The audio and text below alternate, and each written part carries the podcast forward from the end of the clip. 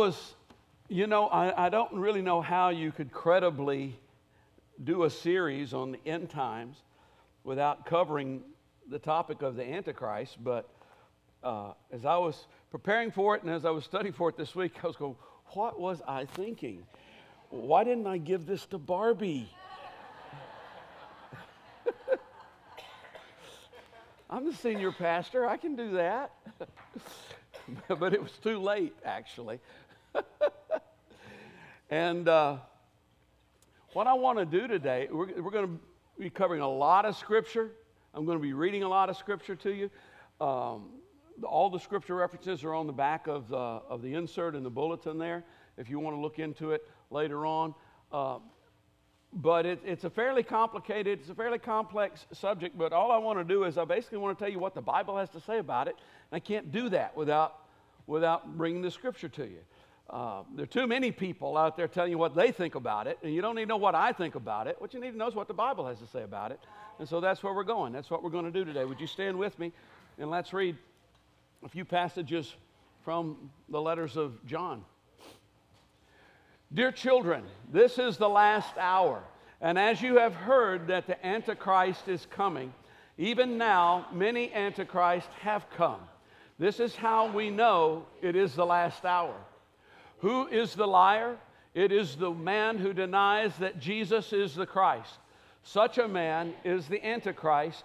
He denies the Father and the Son. Every spirit that does not acknowledge Jesus is not from God. This is the spirit of the Antichrist, which you have heard is coming and even now is already in the world. Many deceivers who do not acknowledge Jesus Christ as coming in the flesh have gone out into the world. Any such person is the deceiver and the Antichrist. Father, I thank you for your word. I thank you for the power and life and illumination of your word. I thank you for the presence of your spirit. And Lord, I pray that you would quicken our hearts, that you'd make us alive to what you want us to hear. Lord, even the, even the most shut down, even the, the, the coldest, hardest, deadest one here, Father, I pray that you'd quicken us for this time and speak to us in Jesus' name. Amen. You may be seated. The term Antichrist is only found in, uh, in the writings of John, and uh, that's why we read the writings of John. That's not probably where most people expected to go right off the bat. And John's writing, uh, he's describing a spirit more so than a particular person, but he also acknowledges the particular person. He says, You've heard that Antichrist is coming. And he, and he doesn't go on to say, and, but, you know, it's really just a spirit. No, there is a person who's coming that will embody this, but there's a spirit that's already present in the world.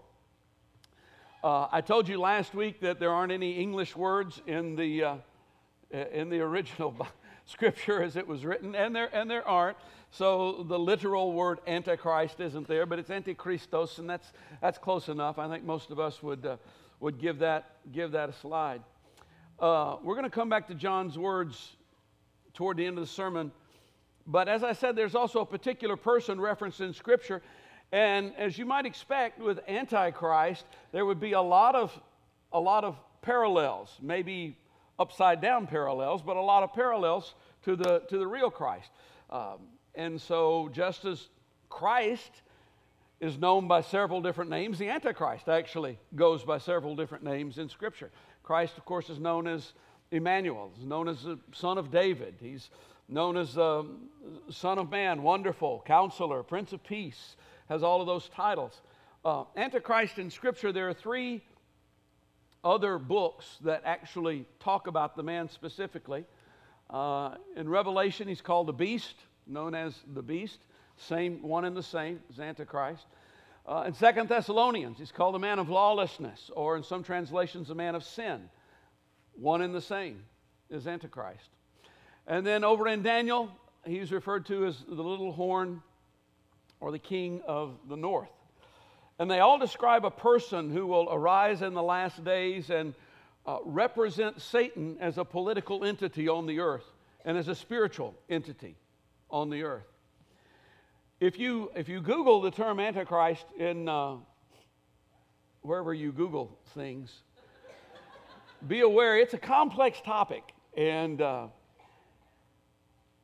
and you're not going to hear basically some of the things you learned this week. One of the things that they'll say is that it's essentially a, that it's just a New Testament concept. And yes, that, that term, Antichrist, is a New Testament term, but he is found in the Old Testament in, in Scripture in Daniel, where we're going to look here in a few moments. Uh, and even though it's a complex topic, and I, I, I just I trust that you'll just stay with me, uh, stick with me, get your wings on, we'll fly, we'll get through this. Um, and I'm, I'm bringing it about for a couple of reasons. I'm, that's why I'm bringing it. One is so you can know what the Bible has to say about it. Because, like I say, there are all kinds of theories and ideas out there, and most of them really aren't worth paying any attention to. But the Bible is always worth paying attention to. And also, the, so that you wouldn't be taken in by any wild accusations about who the Antichrist is. You know, I mean, there's this, there's, uh, those don't help the kingdom. They really don't. And, and you know, and if you go on and you, and you Google it, and especially if you go to images, you're virtually always going to find uh, a picture of whoever the president happens to be at the time with horns on his head and, you know, and kind of looking like the Joker from uh, um, Batman and, and, and all that kind of stuff. Barack Obama's not the Antichrist. I promise you. He's a Democrat. And there are too many people thinking, too many people are thinking that the Antichrist must be a Democrat for him to actually be one. Because he's not going to be what you expect. Not at all what you expect. So, anyway, I just wanted to make that clear from the get go, from the outset. Later on, I'll tell you a couple of other people who are not the Antichrist for sure. But we'll get to that here in a few moments. Got to hold some suspense. I say it doesn't help the cause of the kingdom. It's like when people are predicting when the Lord's going to come back. Well, uh, uh it's good on one level and it makes people think about the Lord coming back. But then when their prediction falls through, it's bad because people are then going, oh, yeah, uh, those crazies again. I mean, you've heard the story of the boy who cried wolf until eventually nobody listened anymore. Daniel is one of the three books that reference, that gives us extensive information about the Antichrist. He's the main reference in the Old Testament concerning Antichrist. And let me give you a little background about Daniel before we get into this. Daniel uh, is a controversial book. It's a controversial book because it's so accurate about the things that it predicts. I mean, it's just so incredibly, and to the rational mind, impossibly accurate that back in the 19th century, which I, I don't remember, but Ray Tabor has told me about it, back, back in the 19th century, had to make my Ray, Tabor reference this morning. He's also not the Antichrist, by the way. Uh, but back in the 19th century, uh, the theory came up that, well, Daniel just wasn't written when, they, when it claimed to be written. In fact, they decided that it had to be written in the second century BC. They attached it to the, a guy named Antiochus IV, and his people called him Antiochus Epiphanes, which uh, means God manifest. The Jews called him uh, Antiochus Epimanes, which means Antiochus the the insane one. And he reigned from 175 to 164 BC, and he, uh, he terrorized the Jews. Uh, how many of you have ever heard of the Maccabees? Okay, the, the Maccabees, they were a political uprising in, uh, in the land of, uh, of Judah. And this, this was a guy that they, that they came against because Antiochus came in, he defiled the temple, he um, tried to destroy the worship of God and, and everything. And so the Maccabees rose against him. And the, and the theory was that, well, Daniel must have been written then because so much that it predicts about this guy is so accurate that the, somebody wrote it then, pretended it was earlier, just to encourage the people, let them know that this guy was going to be defeated.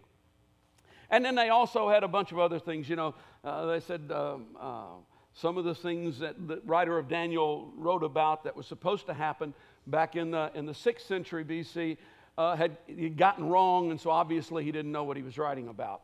The book of Daniel itself would claim to be written around the time of Cyrus the Great, which was in the 6th century BC. Interesting thing happened long about the middle of the 20th century. We begin to discover more things about the 6th century BC and begin to find out that the guy who wrote Daniel actually was the one who had it right, and the guy who was the people who were saying that, you know, he, he must have had it wrong were the ones who were wrong. And so the only knock that there can be on the book of Daniel right now is it's so accurate. It's just too accurate. But you know what? When God is the one doing the prophesying, as I said, He's not guessing. He, he's foretelling. He can be as accurate as He wants to be. You get right down to it. So Daniel is, a, is an amazing, amazing book. We're going to talk about it a little bit more next week. And if you want to get in more information about its authorship, I would encourage you to, uh, uh, to read the InterVarsity Press uh, commentary on the book of Daniel by uh, Joyce G. Baldwin. And I know that all of you have written that down. Uh, okay, here are some. We're going to start in Daniel chapter 7, and I want to read some passages to you. Daniel chapter 7, Daniel has a vision of these, of these beasts that represent kingdoms. And the last one is Rome, and then we pick up the reading. While I was thinking about the horns that were on the beast, there before me was another horn a little one, which came up among them, and three of the first horns were uprooted before it. The horn had eyes like the eyes of a man, and a mouth that spoke boastfully. Then I continued to watch because of the boastful words the horn was speaking. I kept looking until the beast was slain and its body destroyed and thrown into the blazing fire. He will speak against the Most High and oppress his saints and try to change the set times and the laws. The saints will be handed over to him for a time, times, and half a time. His power will be taken away and completely destroyed forever. And then he picks up talking about him again in the next chapter. It sets itself up to be as great as the prince of the host.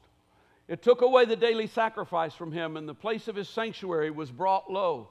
Because of rebellion, the host of the saints and the daily sacrifice were given over to it. It prospered in everything it did and truth was thrown to the ground. And then in chapter 9, he mentions it again. He will confirm a covenant with many for one seven. In the middle of the seven, he will put an end to sacrifice and offering. And on a wing of the temple, he will set up an abomination that causes desolation until the end that is decreed is poured out for him. His armed forces will rise up to desecrate the temple fortress and will abolish the daily sacrifice. Then they will set up the abomination that causes desolation. The king will do as he pleases. He will exalt and magnify himself above every God and will say unheard of things against the God of gods. He will be successful until the time of wrath is completed, for what has been determined must take place. He will show no regard for the gods of his fathers or for the one desired by women nor will he regard any God, but will exalt himself above them all. Yet he will come to his end, and no one will help him. A lot of stuff there, and I don't really have time to go into it closely, but let's, let's unpack the whole thing and just see what it tells us. See, what, see what's put together here. What, what does this tell us? What, what does this teach us about this guy? Well, first of all, He's noted for speaking boastfully. His power will come from his words, come from his ability to persuade, his, his ability to talk, which is kind of interesting because as we've gotten further along, at least in my lifetime, a couple of interesting things have happened. One of them has been that military might hasn't has lost really its power to conquer and overtake places. Used to, if you had a big army, you could just go in and take over, and everybody go, okay, you won. They don't do that anymore. That's not the way that it works anymore. And so, power from words and persuasiveness can be a lot, a lot of times far more powerful than the gun, than the sword. And then, secondly, he's noted for spe- speaking boastfully. Uh, I don't know how it was years, centuries ago, but I know earlier in the century that I was born in, the 20th century, when people spoke boastfully, it wasn't looked at as being a particularly positive thing. In fact, people tended to look at it and sort of go, Well, who are you? You know, just arrogant and all that stuff. I hope I wish everybody would enjoy themselves as much as my brother here. Love it every time you're here. But in my lifetime, that's changed. And we now want people who speak boastfully. I mean, seriously, if you're, if you're not right there and you're going to tell it like it is and not going to compromise about anything. That's who we're, that's who we're looking for. And that's, that's what this guy is going to have going for. He'll speak boastfully. Something else that tells us about him, he will appear to succeed in everything for a while. I mean, this guy is going to have all the answers. You know, when he, when he comes along, it's just going to be like, wow, why didn't anybody else think of that? This last, uh, last week, I had lunch with some pastors on Wednesday, I guess it was, and uh, pastors. And then, and then there was a guy there who was the head of the uh, International Christian Embassy in Jerusalem. And so obviously we got to talking about the Middle East and that whole situation and both sides of it. And by the time we were, you know, just a little ways into that conversation, and certainly by the time we got to the end of it, it's very clear there is no human solution for this. None. None whatsoever. But somebody's going to come along who looks like they got one. And there's a lot of things going on in this world that appear to have no solution. This guy's going to have solutions, he's going to have answers. People are going to go, wow. So he'll appear to succeed in everything that he does. He will oppose the very notion of God. Now, think about that. In Daniel's day, that was really kind of ridiculous because everybody knew there was a God in Daniel's day. There are places in the world now that don't claim to be so sophisticated where everybody knows there's a God. But we just don't happen to be living in one of those places. Much of the world today would definitely buy into somebody absolutely poo pooing the very notion of the existence of God. He will try to displace the worship of God with worship of himself. And, oh, I'm sorry, he will oppose those. Yeah, I'm sorry, I skipped over one. He will oppose those who worship God. I just want to say this. We tend to read these scriptures and co opt them uh, for the church, co opt them for Christianity. This was definitely written about the Jews and to the Jews. So it's, that, that, it's clear that he will oppose them. Now, the church may get pulled into that as well. They may be, they probably will be part of, part of what he opposes, but he will oppose those who worship God. And then he will displace the worship, try to displace the worship of God with worship of himself. And you go, well, that's crazy. Who's going to worship a man? Uh, yeah, like us. I mean, we do it all the time. I know I'm all right. I, that was good. Uh, yes, sir. Uh, in fact, I thought, I thought that was, yes, sir. Well, we do it all the time. Anybody here a Bieber? Yeah, they are. They're just not going to speak up in this atmosphere. I'm not saying that he's the Antichrist, but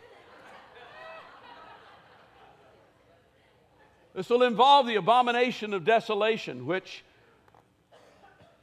you know, a lot of people for this reason say that the temple will have to be rebuilt. Well, I don't know. You know, God's God knows more than I know. I, I, I, think it probably will be rebuilt, and I think there probably will be a literal desecration, uh, desecration there that'll take place.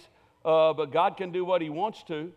Uh, this abomination of desolation happened under that guy, Antiochus IV. When he came in, he sacrificed a pig on the altar and desecrated the temple and all that. But it's going to happen again. It's going to happen again because Jesus said it was going to happen again. Over in Matthew 24, verses 15 and 16, Jesus said, So when you see standing in the holy place the abomination that causes desolation, he obviously wasn't talking about what happened 175 years previous.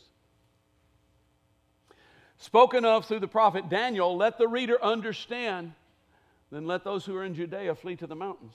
So it's going to happen again, multiple fulfillments. We talked about that. Was it last week? Week before last? It was a week or so ago. A couple of other things the numbers seven and three and a half, as related to time, are significant in the context of this man, and we'll talk about that a little bit more in a minute. And then also, we find out here that he will come to a bad end. It's going to look good. He's going to look good. He will not succeed. He will come to a bad end. Second Thessalonians Second Thessalonians was a letter that Paul wrote to the Thessalonians because they had become disturbed by news that the return of Christ had already happened. There are people who claim that today. They probably need to read Second Thessalonians. And so let's see what Second Thessalonians has to say with regard to this man. Second Thessalonians chapter 2. Don't let anyone deceive you in any way, for that day will not come until the rebellion occurs and the man of lawlessness is revealed, the man doomed to destruction. He will oppose and will exalt himself over everything that is called God or is worshiped, so that he sets himself up in God's temple, proclaiming himself to be God.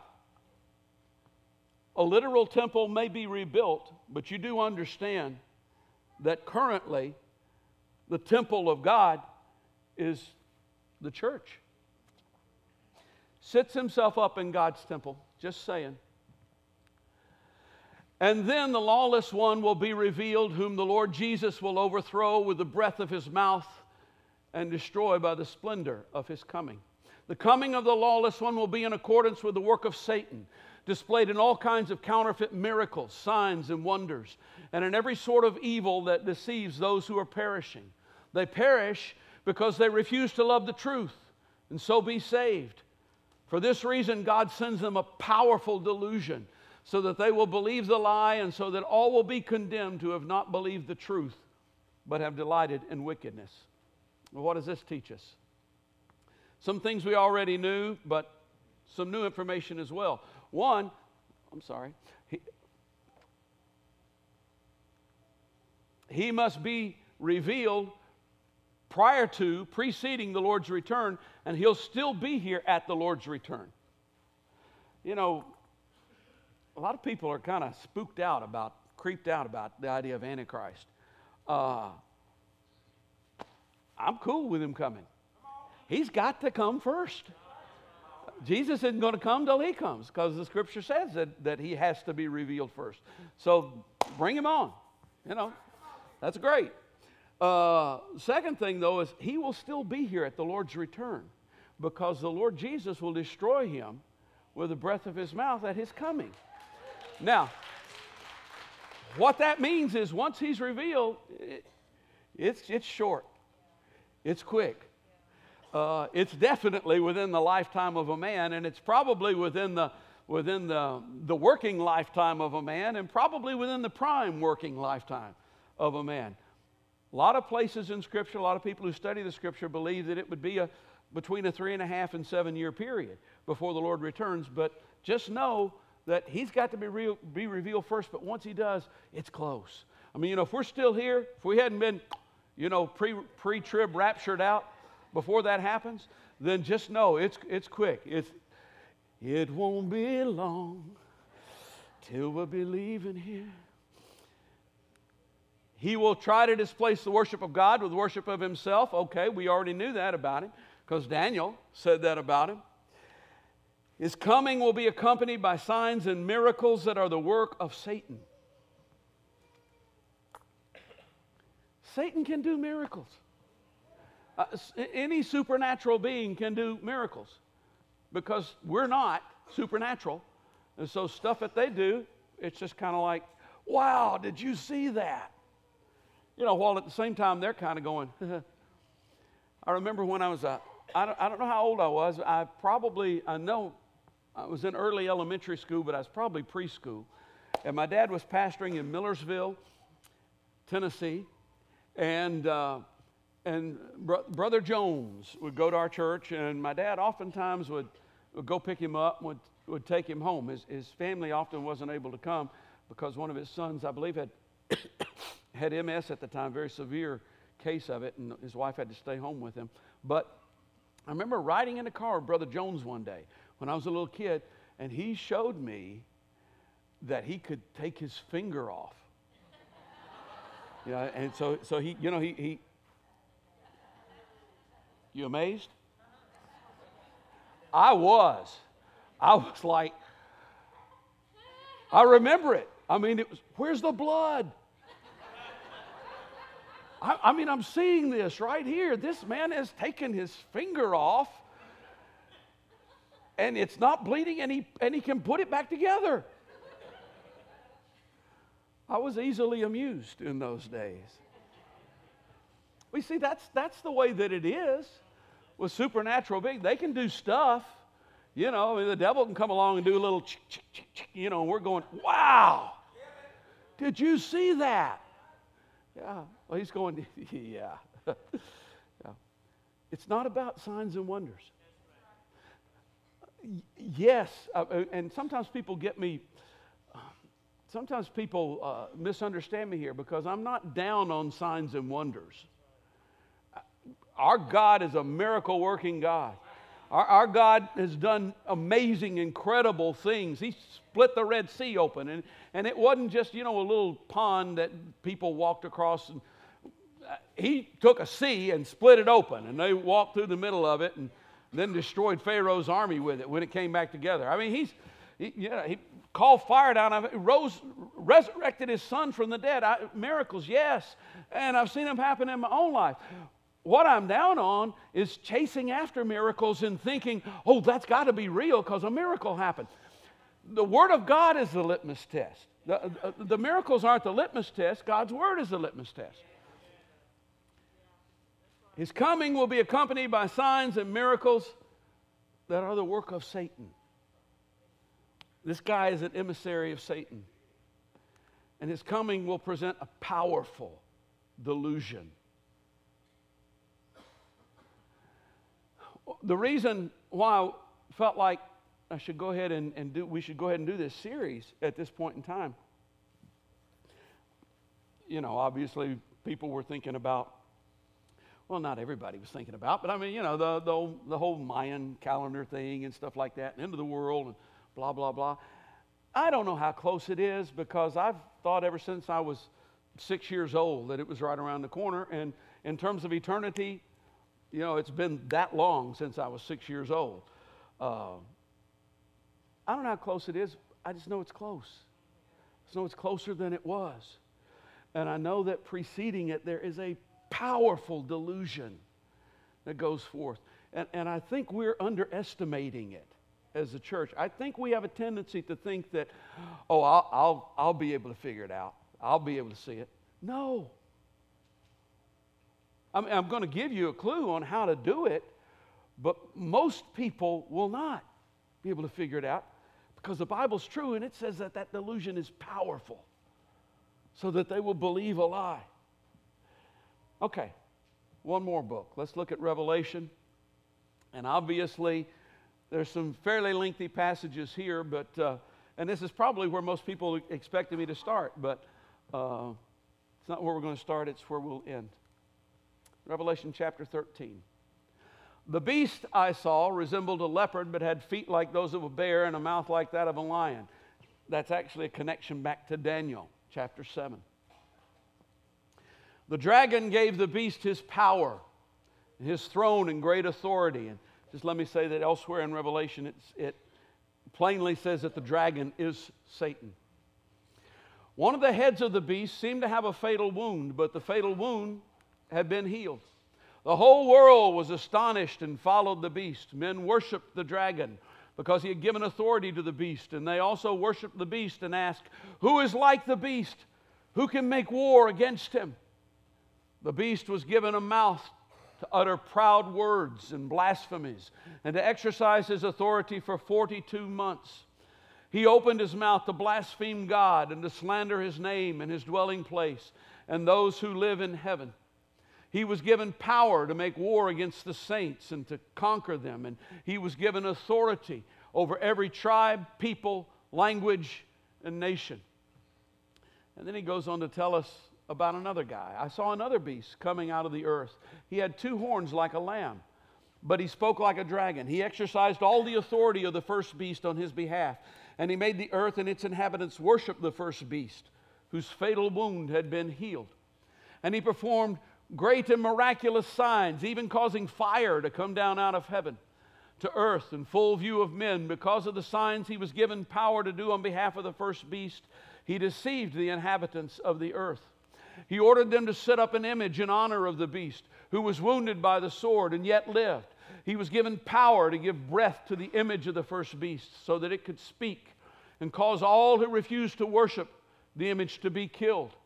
He also forced everyone, small and great, rich and poor, free and slave, to receive a mark on his right hand or on his forehead, so that no one could buy or sell unless he had the mark, which is the name of the beast or the number of his name. This calls for wisdom. If anyone has insight, let him calculate the number of the beast, for it is man's number. His number is 666. And then in chapter 14, a third angel followed and said in a loud voice If anyone worships the beast and his image and receives his mark on the forehead or on the hand, he too will drink of the wine of God's fury, which has been poured full strength into the cup of his wrath. Chapter 19. Then I saw the beast and the kings of the earth and their armies gathered together to make war against the rider on the horse, who is Christ himself, and his army. But the beast was captured, and with him the false prophet who had performed the miraculous signs on his behalf. With these signs, he had deluded those who had received the mark of the beast and worshiped his image. The two of them were thrown alive into the, into the fiery lake of burning sulfur. And then finally, verse chapter 20, we hear the last of him. And the devil who deceived them was thrown into the lake of burning sulfur where the beast and the false prophet had been thrown. They will be tormented day and night forever and ever. What does this teach us? What does this tell us? Well, first of all, let me say something about this fatal wound. The seeming fatal wound could be a literal wound to a literal man, certainly could be. Or the resurrection of a dead empire, dead movement. How many of you have read um, Left Behind or you've seen the movie or something like that? You know, and, and most of the time, this will be taken very literally that, you know, this guy's going to be shot in the head, he's going to die, and, or look like he's dead, and he's going to be made whole, and people are going to be amazed. And that may exactly be what's going to happen. But that doesn't have to be what's going to happen. It, it could be, you know, there could be some things come up that everybody thought, no, that doesn't exist anymore. That's gone. And it'll come and the world will go, wow. Uh, depending on how much longer it's going to be, you know, it could even be the United States. You know, it could be that this great superpower becomes nothing and then, you know, it's back all of a sudden and people are going, wow, how did that happen? Or Great Britain, I don't know, Rome, or movement, Nazism. That's dead, isn't it? Seems, well, I know, you know, they're, they're, it's dead except for some radical fringes, but I mean, you know, that could never actually come back and, you know, like take over a country or something, could it? Possibly, you know. So there, there are things that could be, and the only reason I'm telling you this is not to say it's not a guy who got shot in the head, because it very well could be, but just telling you, you know, that's not, that's not necessarily the litmus test, you know. We also find out here that 42 months equals three and a half years. I only mention that because we'll be talking about that more next week. But those are significant. That's a, seven and three and a half are significant with this guy. He's got a front man assigned to him. Well, of course he would. Because Christ had a forerunner. He had John the Baptist.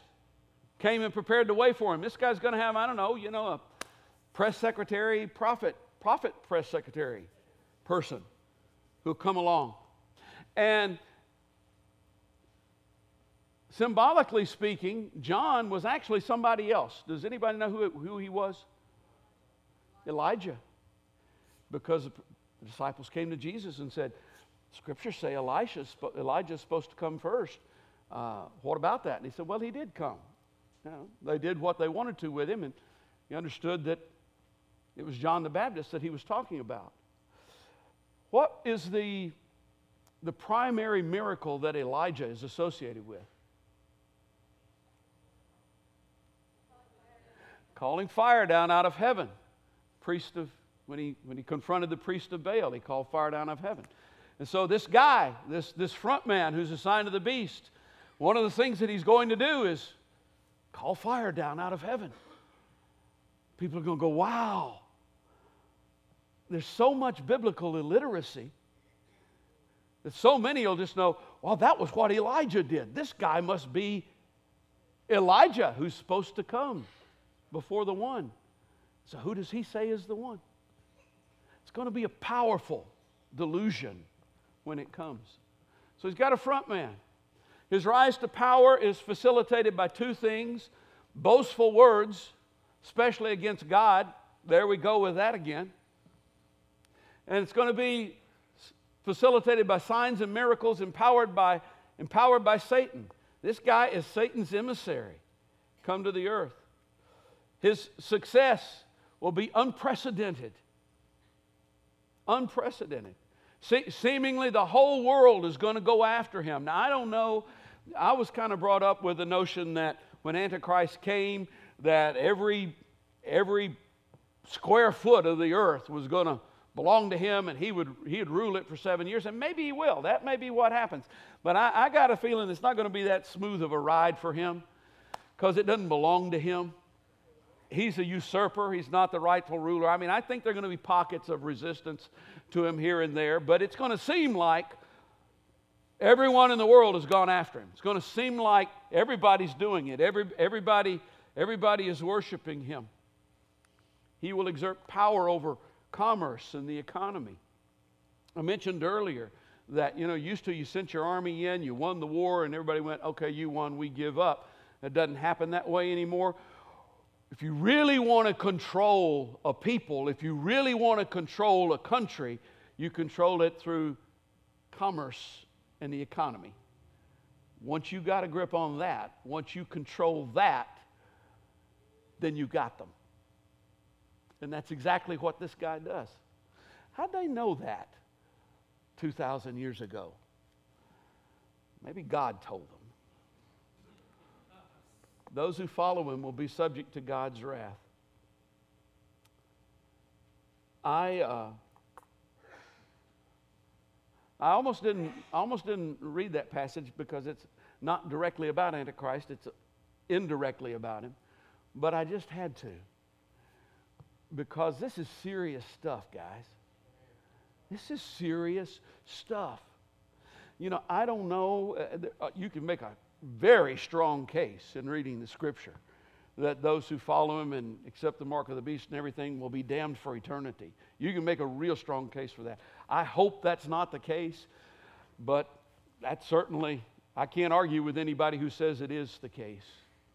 The very least, they're subject to God's wrath. The delusion's going to be powerful. It's not something to mess with, it's not something to play around with. You know, when I, when I go online and I, and I see these ridiculous ideas about, I, I mean, I saw one that uh, was claiming George Washington was the Antichrist. And I'm kind of going, no.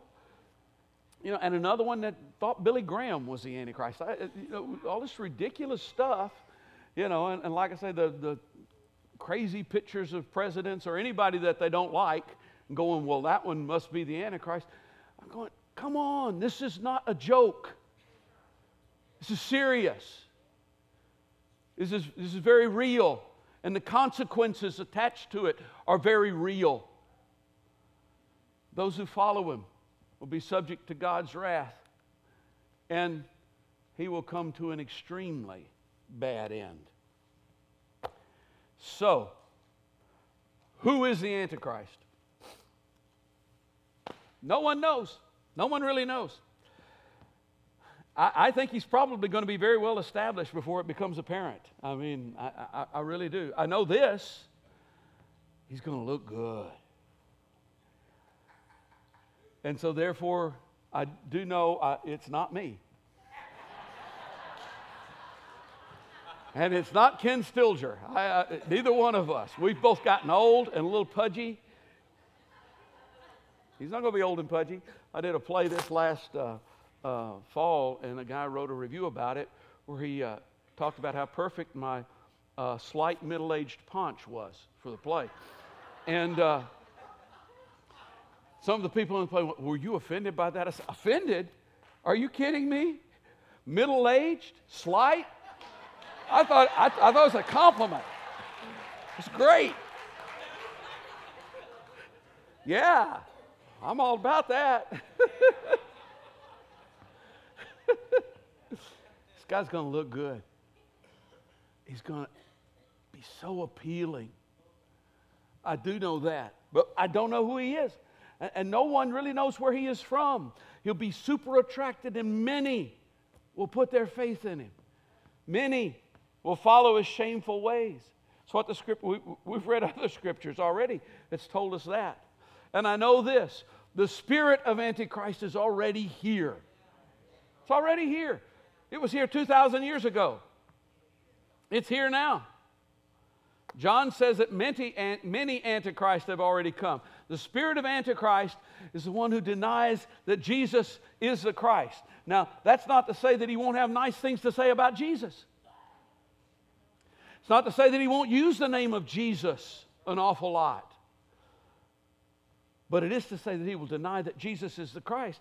We, we read those verses, we read those verses earlier. Who is the liar? It's the man who denies that Jesus is the Christ. Such a man is the Antichrist. Every spirit that does not acknowledge Jesus is not from God. This is the spirit of the Antichrist, which you've heard is coming and is even now already in the world. Many deceivers who do not acknowledge Jesus Christ is coming in the flesh have gone out into the world. Any such person is the deceiver and the Antichrist. So, what does this tell us? It tells us that the only real defense against falling for Antichrist lies in holding fast to Jesus. I don't think anybody's going to be able to identify Antichrist by looking for Antichrist. This, uh, this week has been a real interesting week for me. And I came in the first service, and, and uh, Wayne was, uh, was looking. He, he always kind of takes the temperature of the room by looking at me, and he's going, Is he sick? What's wrong with him? uh, what's wrong? What was wrong with me? Because I really wasn't ready to worship in that first service. I kind of got there in the second service, but really wasn't ready to worship in the first. Because I've spent the whole week studying about the Antichrist.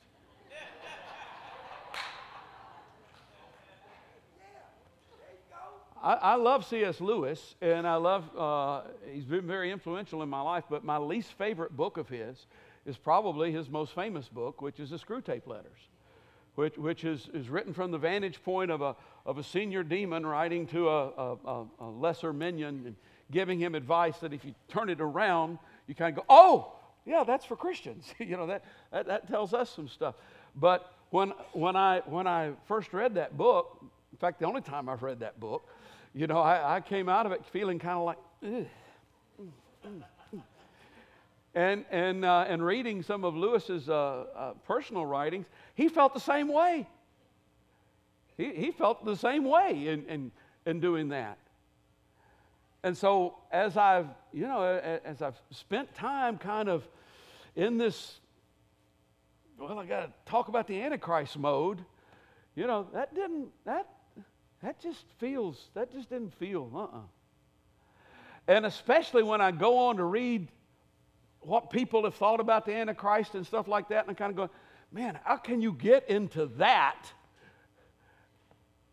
and not just feel yucky spiritually?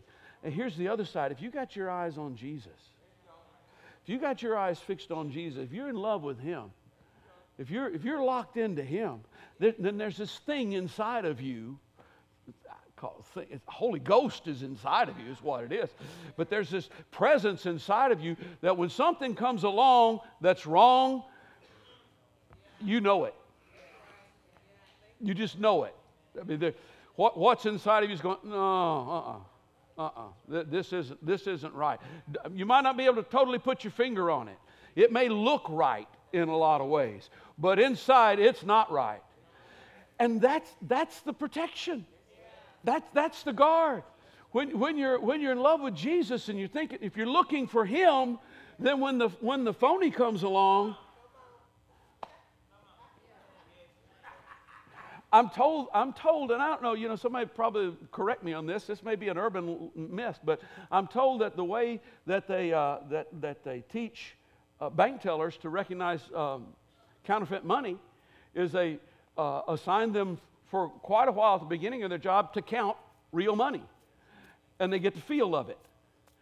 And then if a counterfeit comes along, it's like, whoa, that didn't feel like the rest of this. So that's how this works.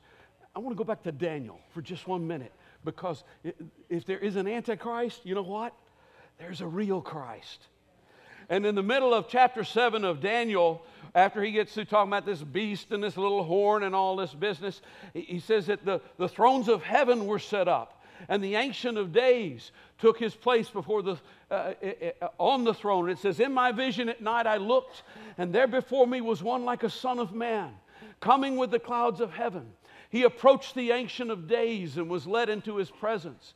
He was given authority, glory, and sovereign power. All peoples, nations, and men of every language worshiped him. So far, that kind of sounds like what the anti is doing. He, he, he gets this authority that's given to him and everything, and seemingly everybody goes after him. But there's a radical change in the story here. And in case you didn't notice it, it already took place because this authority doesn't come from Satan. This glory and authority comes from the Ancient of Days. And the radical change is his dominion is an everlasting dominion that will not pass away. His kingdom is one that will never be destroyed. This one doesn't come to a bad end. This one comes to a glorious, well, it doesn't come to an end at all. We get right down to it. And so, what, what we need to be doing as God's people, this is the one we're looking for. This is the one that we're looking for. And if we're looking for Him, then when the other one comes, then you will recognize Him. Then you will know Him. You stand with me? Yeah.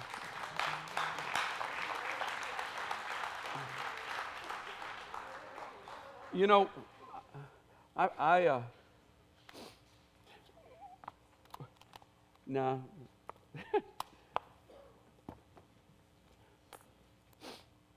Those who are going to pray for people, come forward today.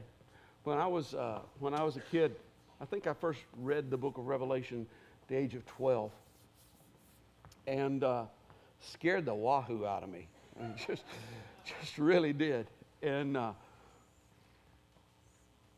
and I'd already given my life to Jesus. So, you know, that's how secure I felt at that point. Uh, over time, I've really grown to love Him and fall in love with Him. And, and there is no fear in that love. But I've known a number of people who, you know, look at some of this stuff and, and it's kind of scary. And they kind of go, man, I don't want to do that. And, you know, maybe I need to give my life to Jesus or whatever. And if that's the best you can do, do it. Just do it. You know, if you love it, if, if, you, if you become attracted to his beauty, that's, you know, that's great. But if you're scared of the other side and just need a safe place, he's the one who said, Come unto me, all who are weary, heavy laden. I'll give you rest. I'll take care of you. You can hide under the shadow of my wings. God is an ever present help in time of trouble. And so if you're here and you don't know Christ, you don't you don't have any idea what I'm talking about that sense inside of you that recognizes the genuine, you come. The altar's open. If you're here and you do know Christ, but you just need prayer, you come as well because our God's a powerful, miracle working God. And maybe you've already asked for what it is that you need, but the scripture says, if any two touch and agree, believing any one thing, it's, it'll be given to them. So this is your opportunity to do that with somebody. Some people who really know how to pray with you. So the altar is going to be open. We're going to worship for a few moments. You come. You come. Come quickly. Come quickly, Lord. Come quickly, Lord. Come quickly.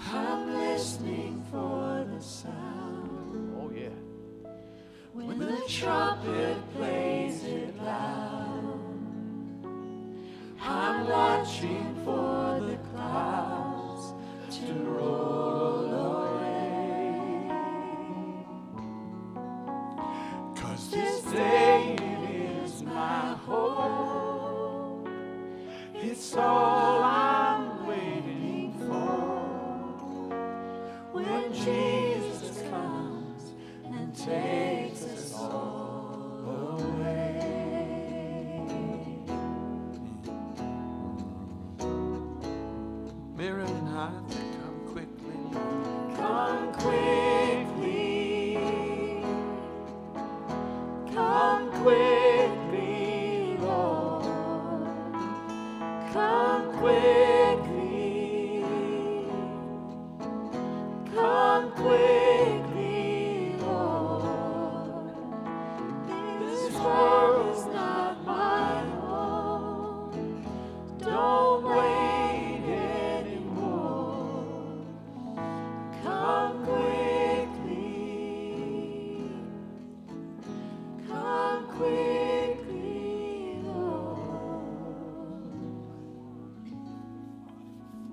Guys. I am glad to be on this ride with y'all. Raise your hand. Let me give you a blessing. May the God and Father of our Lord and Savior, Jesus Christ, who sent his Son into the world to redeem us, to claim that which was lost, the real Christ, may the hope of his appearing be alive and quickened in you. And may the power of his Spirit keep you and deliver you into his glorious presence without fault and with great joy. Through Jesus Christ our Lord. Amen.